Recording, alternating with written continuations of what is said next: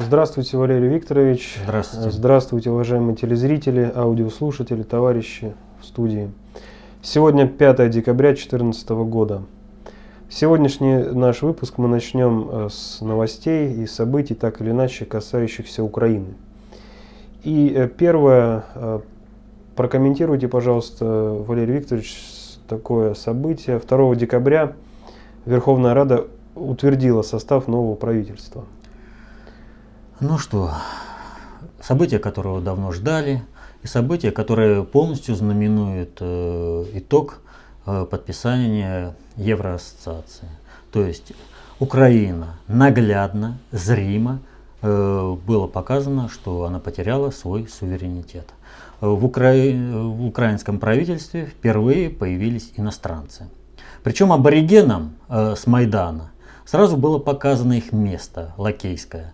Если э, своим собратьям украинским, э, так скажем, назначенцам, э, депутаты Верховной Рады имели возможность задать вопросы, поинтересоваться, откуда, как и почему эти люди появились, да, э, вы дать отвод по их профессиональным качествам, то три человека, которые появились из-за рубежа, такую, такую унизительную процедуру ответствования перед какими-то холопами, аборигенами, они ее прошли. Они назначены, и все, и утритесь,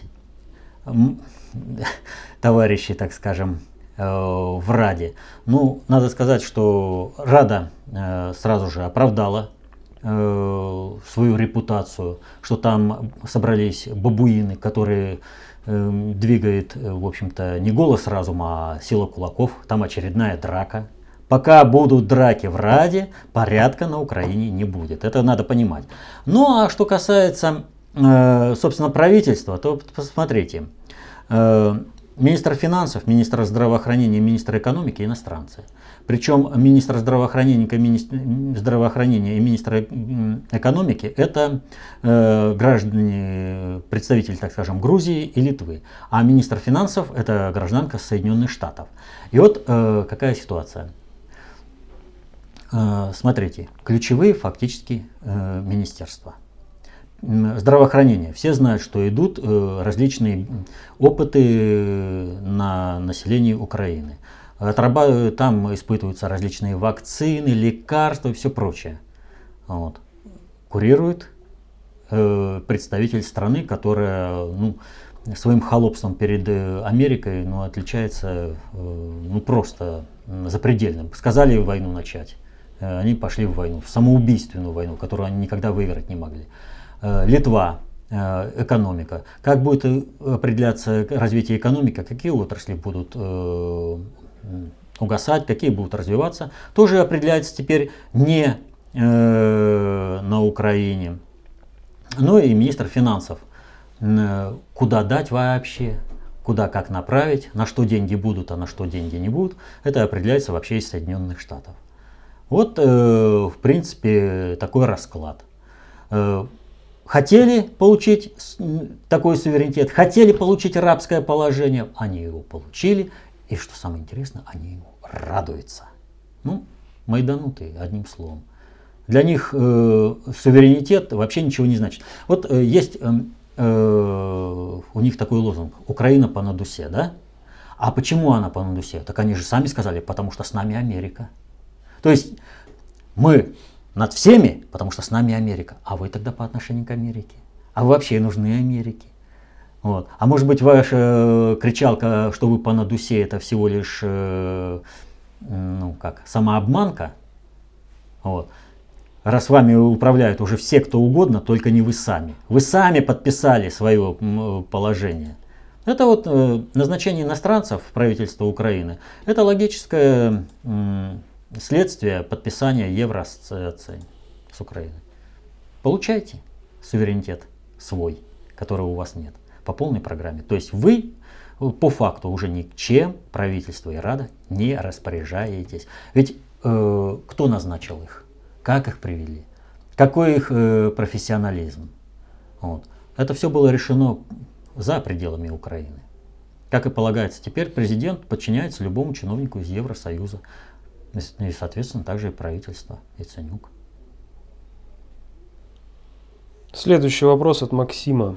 Здравствуйте. Сложилось устойчивое впечатление, что Путин продавил Порошенко. И он сливает Украину, делает фактически все для легализации ДНР и ЛНР, пусть и под нацистские лозунги. Это и введение госучреждений из Донбасса, и финблокада и так далее. Все это стимулирует Новороссию строить свою финансовую систему управления, инфраструктуру и вообще систему управления. Думаю, в итоге он под те же воинствующие лозунги выведет войска из границ областей ДНР, ЛНР, получат таким образом легитимность. А потом Украину, Украина проведет через федерализацию, но уже с другим президентом, не с Порошенко. Это 3-5 лет вряд ли Порошенко достигнет весь президентский срок. Ну, во-первых, э, Путин не продавил Порошенко, никого не продавливал. Все, абсолютно все более-менее значимые игроки на политическом э, управленческом поле Украины, это продавлены другими силами. Ни одного представителя, ни одного продавленного, как это вот сказать, который бы работал на интересы России – Э, там нет. Что же касается действий Порошенко, то тут надо понимать, что каждый в меру понимания работает на себя и на свои интересы, а в меру непонимания на того, кто знает и понимает больше. Но самое интересное, что в этом отношении нужно объяснить человеку некоторые последствия его шагов.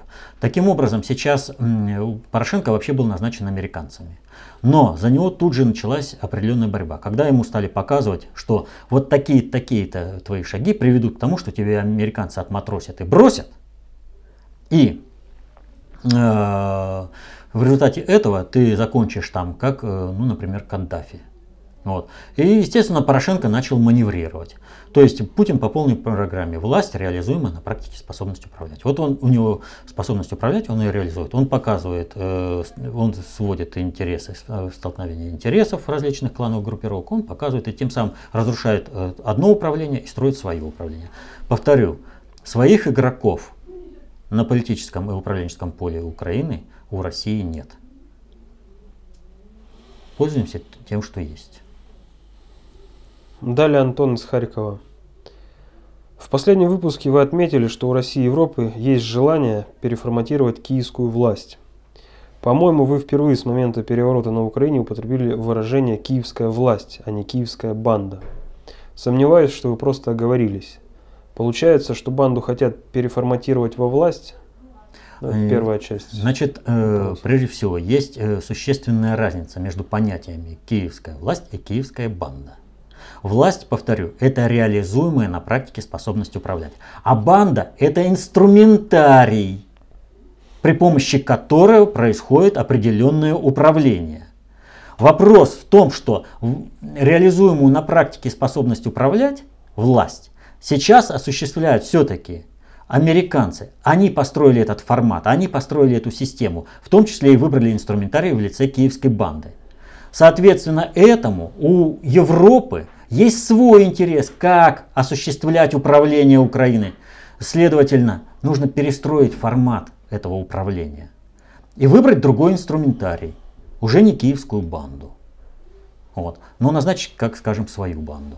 А этих э, в качестве э, необходимой жертвы ритуальной, народу же надо же, э, дать виновных во всех бедах, но этих казнить ну, лучше всего, конечно, посредством какого-нибудь Гаагского суда. Это для Европы интересы.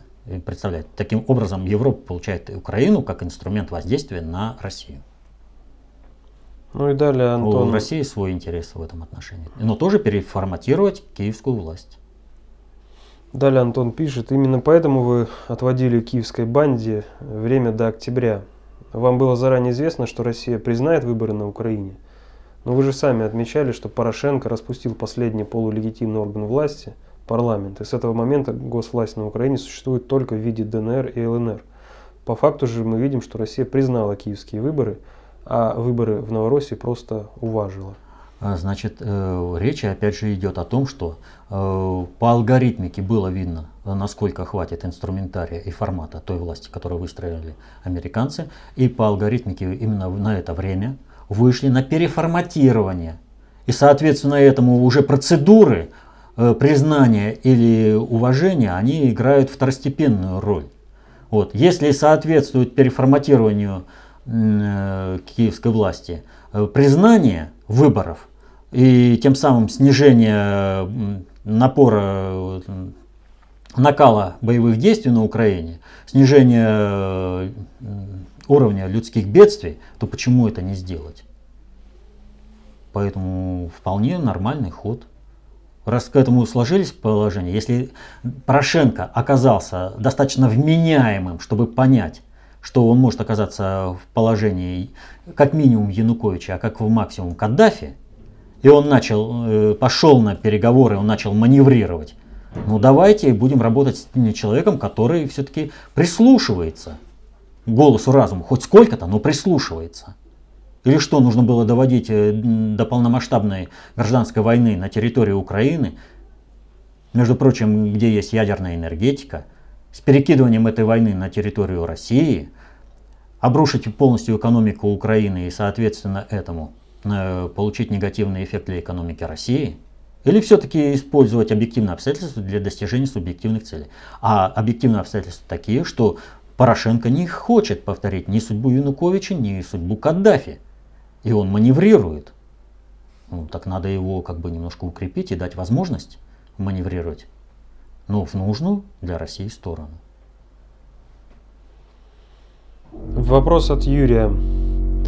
Судя из вашего последнего выступления, Байден представитель ГП. Не могли бы вы прокомментировать одну из первых поездок Джо Байдена на Украину? Ведь понятно, что силовую операцию начали по его указке сразу после отъезда – Получается, что ГП был причастен к развязке войны на Донбассе. Нет ли здесь противоречия? Нет, никаких противоречий нет. Дело в том, что так или иначе, любая глобальная элита, она включена, обязательно воздействует на страновую, на управление страной, пребывание, в которой она находится. И многие включены в, э, в систему управления. Они являются государственными чиновниками, они являются вообще какими-нибудь там Э, политическими деятелями работают. Что касается глобального предиктора и взаимоотношений э, с Россией. Глобальный предиктор не питает никакой любви к России. И отнюдь э, не в восторге от того, что приходится решать проблемы с Россией, учитывая интересы России. И, в общем-то, надо понимать простую вещь, что Крым планировался глобальным предиктором и Соединенными Штатами, как бесплатный сыр в мышеловке, с которого должно начаться э, переформатирование власти в Кремле. То есть э, и для глобальной элиты, и для страновой элиты Соединенных Штатов э, по крупному без разницы, как Путина вынесли бы из Кремля с дыркой в голове или с почетом. Для глобального предиктора, конечно, выгоднее было бы с почетом, чтобы потом продолжить консультации с Путиным. Вот. Но э, у них ничего не получилось. Вот. А раз не получилось, то надо подставить Соединенные Штаты, продолжить политику слива. В любом случае Соединенные Штаты ничего бы не получили от этого, от, от того, что была переформатирована бы власть в России, в Кремле. Э, дивидендами воспользовался бы Китай, потому что э, есть э, генеральная линия Э, глобального предиктора и многих других настраивания Китая и России. Хотя объективных э, обстоя... условий для конфронтации между Китаем и Россией нет. Далее вопрос от Александра Волновахи. 26 ноября Порошенко связался через российское посольство с Путиным по телефону. Разговор длился полтора часа. По результатам беседы Дмитрий Песков выступил с опровержением, что Россия не угрожала Украине, хотя на одном из сайтов прошел слушок, что в адрес Порошенко был выдвинут ультиматум, чтобы Украина не вступала в НАТО и признала республики. При этом на раздумье Путин дал 48 часов. Что вы думаете по этому поводу? Это фейк? Если да, то с какой целью, так как Украина это тоже опровергла? Это абсолютный фейк. Вот мы начали сегодняшний вопрос-ответ с того, что говорили о новом правительстве Украины. Вообще обсуждение вопросов подобного уровня – это не уровень компетенции и э, юрисдикции П резидента Порошенко или вообще кого-либо на Украине. Эти вопросы решаются в Брюсселе, в Вашингтоне, но никак не в Киеве. Поэтому говорить о том, что Путин там чего-то угрожал, ну это, во-первых, повышать уровень, э, какой бы там э, ни было, но властности все-таки вот этих киевских марионеток. Вот. А во-вторых, э, наводить тень на плетень э, Путин не решает так вопросы. Зачем угрожать? Решать нужно другими вопросами. А вот объяснить Порошенко последствия его действий, и, за, и как вот он сделает то, что от него требует хозяин в Вашингтоне, да, а потом, что за этим последует, Путин вполне мог. Путин лучше понимает политику. Путин лучше знает, как управляются э, все системы. Поэтому, естественно, разговор мог быть и длинным, и Путин мог объяснить Порошенко э, все э, нюансы, которые последуют за принятием того или иного решения. Но это не Путин угрожал, а Путин говорил о том, что вот ты сделаешь так, а вот посмотри, было вот, ну, на примерах управления мы же не знаем, о чем там вообще как, конкретно разговор э, был. Мы только предполагаем на основе того, как управляет Путин и что из себя представляет Порошенко. То есть Путин вполне открыто, открыт к общению, и он э, вполне доброжелательно мог Порошенко объяснить все негативные последствия каких-то там решений, которые, Порошенко, которые кто-то мог истолковать как угрозы Порошенко. То есть э, ведь не проблема, уже сколько раз говорили, Путин тому угрожал, Путин тому угрожал. Что говорит Кремль? Если вы сейчас будете настаивать на этом, мы опубликуем аудиозапись. Все, после этого сразу вопрос снимается. А почему они боятся аудиозаписи? А потому что боятся оглашения вопросов, которые обсуждались. И главное, формата обсуждения вопроса. То есть, когда с той стороны сразу будет ясна некомпетентность в процессах управления, вообще в системе управления. Что они у Путина фактически спрашивали, что и как и почему. Вот им хочется же выглядеть самостоятельными лидерами. Поэтому это очередной камень, попытка поссорить э, как бы э, толпу России и толпу на Украине. Далее Добрый Шубин. Валерий Викторович, экономист Хазин э, в разных интервью озвучивает мнение, что некоторым кругам в Европе выгодно отсоединение Галиции от Украины – поскольку это единственное место в Европе, где возможна реализация идеологии «кровь и почва», с тем, чтобы затем распространить ее далее на Европу. Если не ошибаюсь, в качестве таковых заинтересованных кругов он называл старые европейские элиты. Прокомментируйте, пожалуйста, данное мнение. Ну что тут комментировать? В принципе, такое явление есть, но оно не вписывается э, в долговременные планы глобального предиктора по одной простой причине – что в данной ситуации э, будет происходить определенное огосударствление э, той самой Европы. А самое главное, теряется возможность влияния на Россию.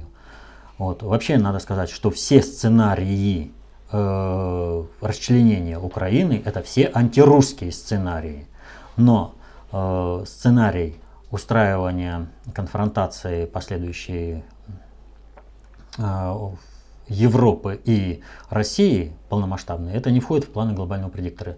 Вообще войны типа Первой и Второй мировой войны, они логически уходят э, в прошлое. То есть такие войны, они уже не нужны э, по технологическим э, причинам. Вопрос от Анастасии. Здравствуйте, Валерий Викторович. Э, мне близко и понятно ваше понимание значения фигуры Стрелкова, его объективно положительной роли – он как бы перевел то, что по факту происходило из невидимого в видимое и из нескольких точек в одну. Меня смущает его пиар-компания. Массированное забивание в головы образа, миллионы просмотров видеообращений за несколько часов. Спору нет, чисто по-человечески образ не вызывает отторжения. Но высказывание о нем просвирнено на вопрос, хотел бы он видеть его президентом – прозвучала следующая цитата. «Я думаю, что он, был, он бы с этим справился, и он был бы предпочтительнее Навального и Немцова». Конец цитаты. Это на дожде было. Плюс пиар со стороны самого дождя. Либерастам-то его пиарить как патриота зачем? У меня диссонанс. Это нелогично. Ну, нелогично на первый взгляд. А тут надо э, различать вот что. То, что было сделано Стрелковым – и его личность Стрелкова. А, дело в том, что когда мы говорим о том, что было сделано Стрелковым на Украине, мы говорим о том, что фактически его деятельность э, привела к тому, что э, не получилось формат э, волынской резни что у народа появилась возможность создать свое сопротивление и встать на пути у вот этих сведомых которые шли резать русских, убивать, которые убили русских в себе, а теперь хотели бы убивать русских, э, которые отказываются убивать русских в себе. Это один пласт. Но э, ведь, э, как говорят некоторые, есть еще у любого человека бэкграунд. То есть как появился Стрелков, кто стоял, какие силы участвовали, в какой мере они участвовали, как они воздействовали на Стрелкова. Вот это все не надо сбрасывать э, со счетов.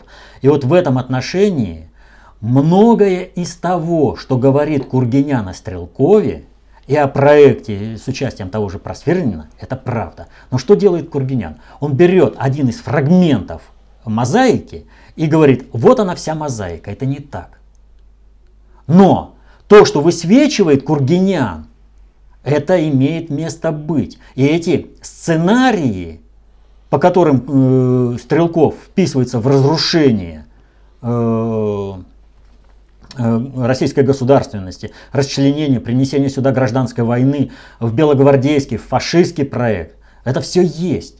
Весь вопрос в том, насколько сам человек Стрелков пойдет по этим сценариям, насколько он будет в этом участвовать. Ну, во всяком случае, вот э, как показали события на Украине, э, Стрелков э, и укрепление в Славянске, в Славянске, и его марш на Донецк, и последующие вот эти вот действия по разгрому наступления войск украинской этой, вот, киевской банды, вот, показали, что он объективно работает на интересы России. Вот, и особенно это вот э, его перебазирование из Славянска в Донецк и э, сбитие самолета. То есть, но вопрос, насколько он, скажем, было чисто его решение, или же это было решение, э, связанное с тем, что на него оказывали, оказывало влияние какие-то структуры, которые мы не видим. То есть мы всего спектра влияния на того же самого Стрелкова не знаем. Там очень большой спектр.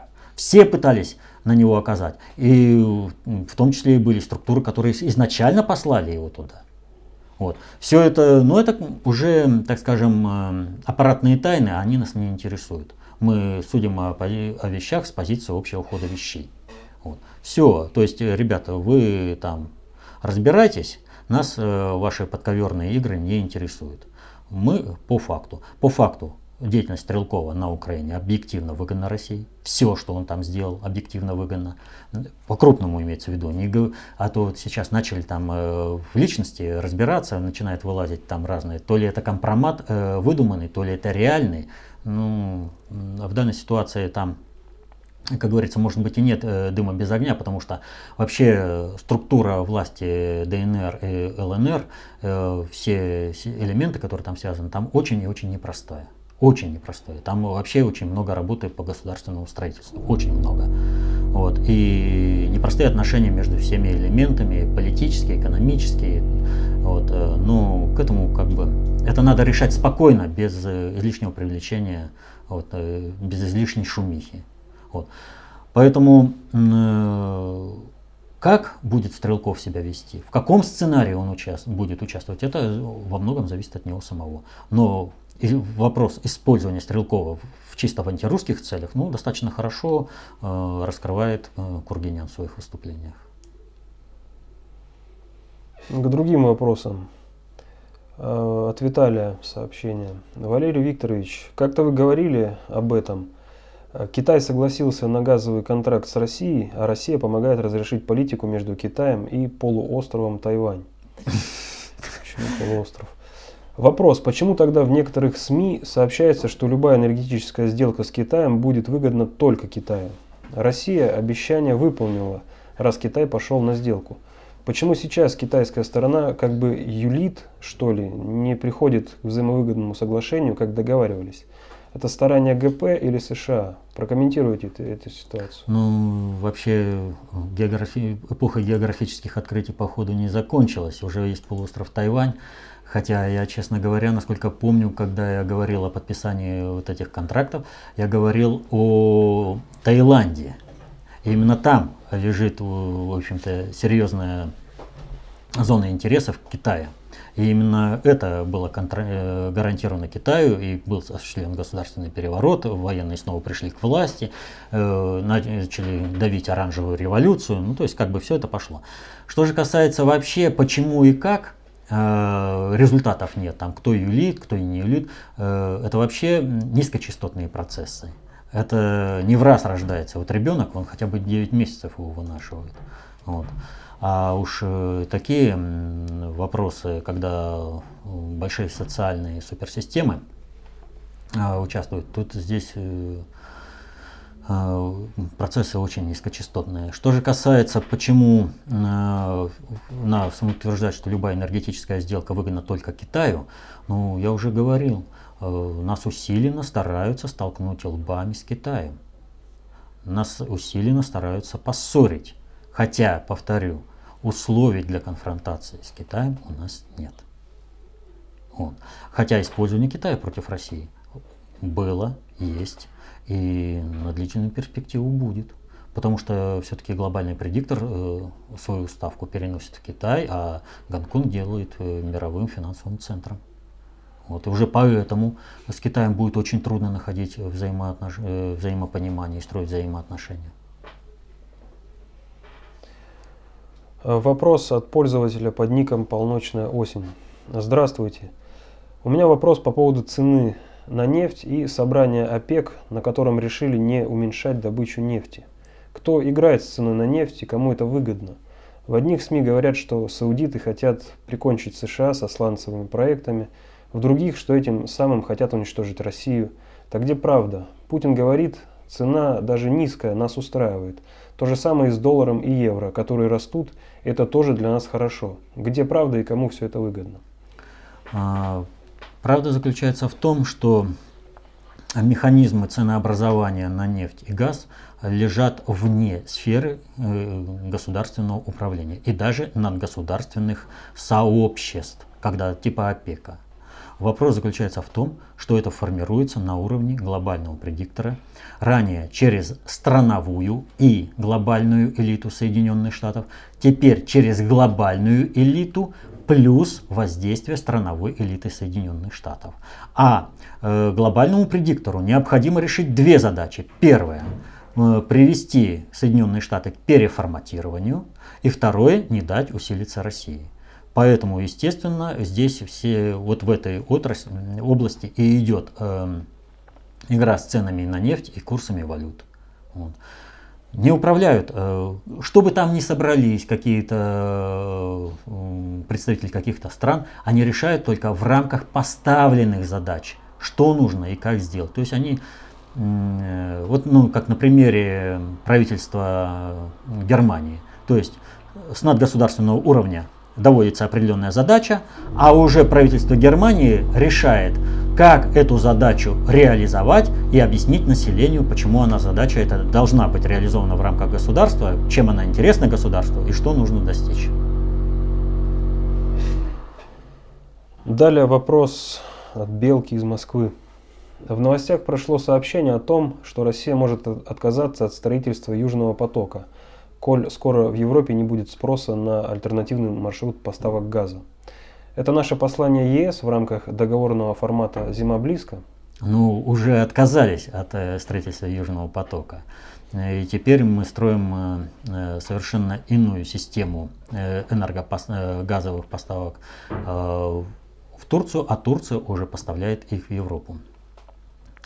Да здесь целый комплекс всех вопросов.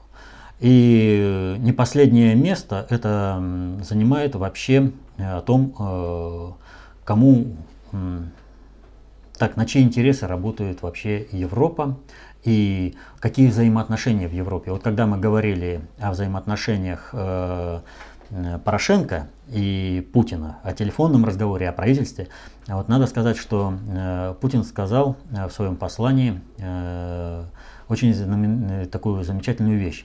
Иногда даже не знаешь, с кем э, лучше э, разговаривать? С руководством стран или с их кураторами на Западе, то есть конкретно э, с хозяевами на Западе. То есть, а что они решают? Ну что решает Порошенко, что там решает болгарское правительство, румынское правительство? Они ничего не решают. Они просто выполняют надгосударственную волю, выполняют так, э, решения, которые принимаются не ими. И вот э, посмотрите на примере той же Болгарии. Да? Там ведь как? Приходит одно правительство, э, делает, принимает антигосударственный, антинародный пакет законов.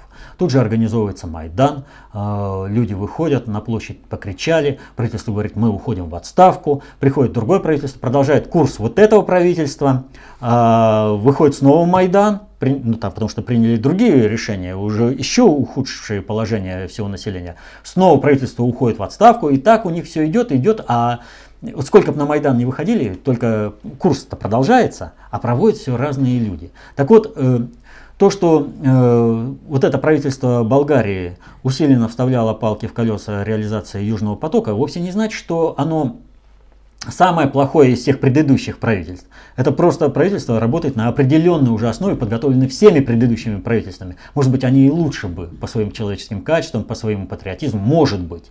Я но думаю, что каждый раз э, выбирают именно тех, кто будет сознательно уничтожать свою родину. Вот.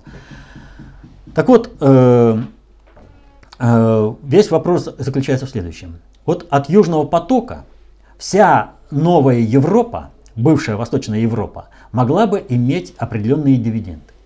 Теперь она этих дивидендов иметь не будет. Таким образом, этим решением взорвана политическая монолитность в этих э, странах. То есть появляется государственный интерес, национальный интерес в этих государствах, и появляется э, определенное понимание.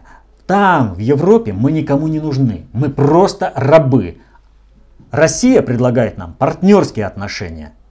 И таким образом там формируется пророссийский вектор политический. И э, начинается размывание э, вот этого политического поле сформированное за последние ну, полвека уже можно говорить, потому что в советские времена э, выстраивалась именно проевропейская политика и позиция антироссийская. Вот. Э, второе. Э, Европа, она как бы продолж... свои энергетические задачи решает Газ же пойдет через Турцию, Грецию. Какая разница, как они будут получать? Какое им дело до новой Европы, Восточной Европы? Э, можно продолжать грабить э, все эти экономические структуры э, Запада. Они отнюдь не откажутся от своей грабительской политики в отношении стран Восточной Европы. Вот. И тем самым они будут вносить раскол, то есть усиливать пророссийский вектор и откалывать эти куски от Европы. То есть не каждый хочет быть рабом в Европе кто-то хочет быть э, вольным человеком. Даже на условиях, вот как э, Орбан, да, э, ведь фактически фашистская антирусская партия. Но им не нравится быть э, рабами э, в Европе. Э, они помнят э, советский опыт партнерских отношений, и они хотели бы таких же отношений, пусть даже с Россией. Вот.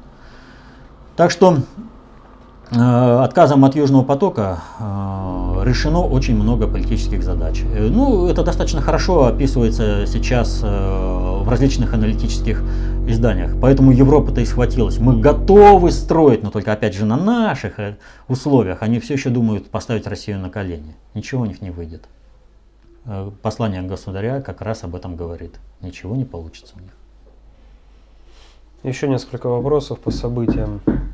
Ирина от Ирины. Э, Нидерланды перевезли из Нью-Йорка 122 тонны золота стоимостью 5 миллиардов долларов. Подобные меры приобретают все больше сторонников во Франции, Швейцарии и Германии. Чем это можно объяснить? Ну, вообще золото является достаточно дорогим э, промышленным металлом. При всех э, вариантах, даже если это не инвариант в прескуранте будет, то все равно, э, продавая для промышленности, можно э, каким-то образом извлекать прибыль для себя. Поэтому золотой запас физического золота, каждая страна хотела бы иметь его у себя. Что касается Нидерландов, то здесь очень интересная вещь.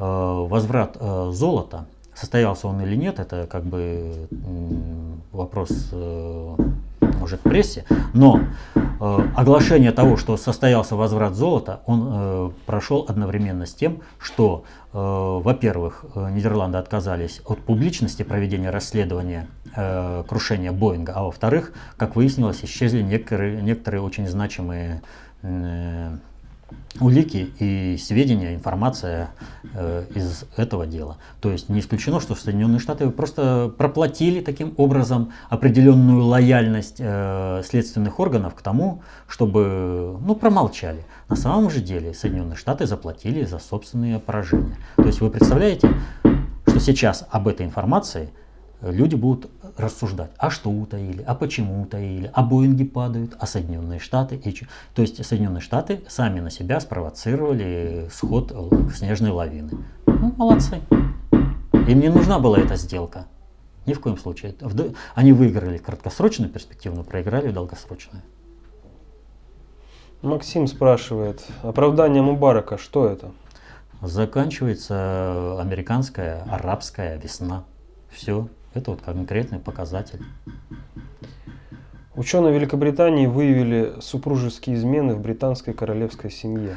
Да, это очередной посыл, э, вот, э, согласно публикации Daily Mail, э, исследование предков Елизаветы II может поставить вопрос о законности ее пребывания на троне.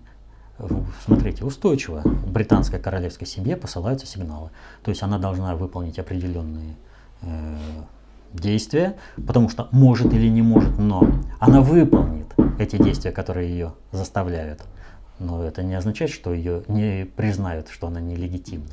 Наоборот, даже можно с большей уверенностью сказать, а все, вот видите, а, она нелегитимна, но она сделала вот это. Поэтому какие претензии в британской короне? И последний вопрос на сегодня от Вадима. Здравствуйте, Валерий Викторович. Разъясните свою методику обработки информации. Мне потребовалось много времени для того, чтобы просто найти информацию, оглашенную в одной из передач. Вам кто-то помогает следить за большими потоками или есть какая-то сетевая структура по вычленению концептуально значимой информации? Или еще что-то? Еще что-то. Знание власть, вот эту власть берите в свои руки. Я уже постоянно говорю, читайте толстые книги внутреннего предиктора СССР. Осваивайте достаточно общую теорию управления. Вот когда вы будете владеть аппаратом достаточно общей теории управления, вы можете вычленять знаковые э, сообщения в, в обычном потоке. Сейчас эти многие вещи вы слышите, но они теряются в информационном шуме, потому что у вас нет методики вычленения. Осваивайте методику. Изучайте концепцию общественной безопасности, достаточно общей теории управления. Вот это вот все, что я могу посоветовать. Что? А, вы упомянули о послании Путина. Прокомментируйте, если можно. А что комментировать? Сейчас комментариев очень и очень много. И, в общем-то, они все достаточно э, так э, прямые, тем более, что Путин все сказал предельно, точно, корректно и прямо. То есть никаких двусмысленностей и натолкований. Вот. Но единственное, что можно сказать, э, вы представляете, э, телекомпания CNN уже через 15 минут после начала выступления Путина сочла необходимым э, дать репортаж об этом событии. Вот можете вы представить такое, чтобы было о Ельцине, Горбачеве, Медведеве? Да кто они такие? Или он о Порошенко? Обаму вообще отказались телекомпании транслировать. А вот о Путине, вот важность его слова. Вот э, что значит э, слово и последующие события в мире. Именно Путина. Потому что он осуществляет э, глобальную политику в мире. И это вот, то, что он оглашает какие-то сценарий очень важно для всего мира, что и выразилось именно вот в таком отношении. Вот. А что конкретно вот, э, прокомментировать-то? Какой посыл? Путин говорил целый час. Ну что ж. Но если вопросов больше нет, есть еще вопросы? Ну тогда повторю то, что я только что говорил. Для того, чтобы не потеряться в информационном поле, необходимо обладать, владеть методикой э, выборки этой информации. Изучайте концепцию общественной безопасности, достаточно общей теории управления. Тогда вы легко будете находить всю необходимую вам информацию в этом информационном поле. До следующих встреч. До свидания.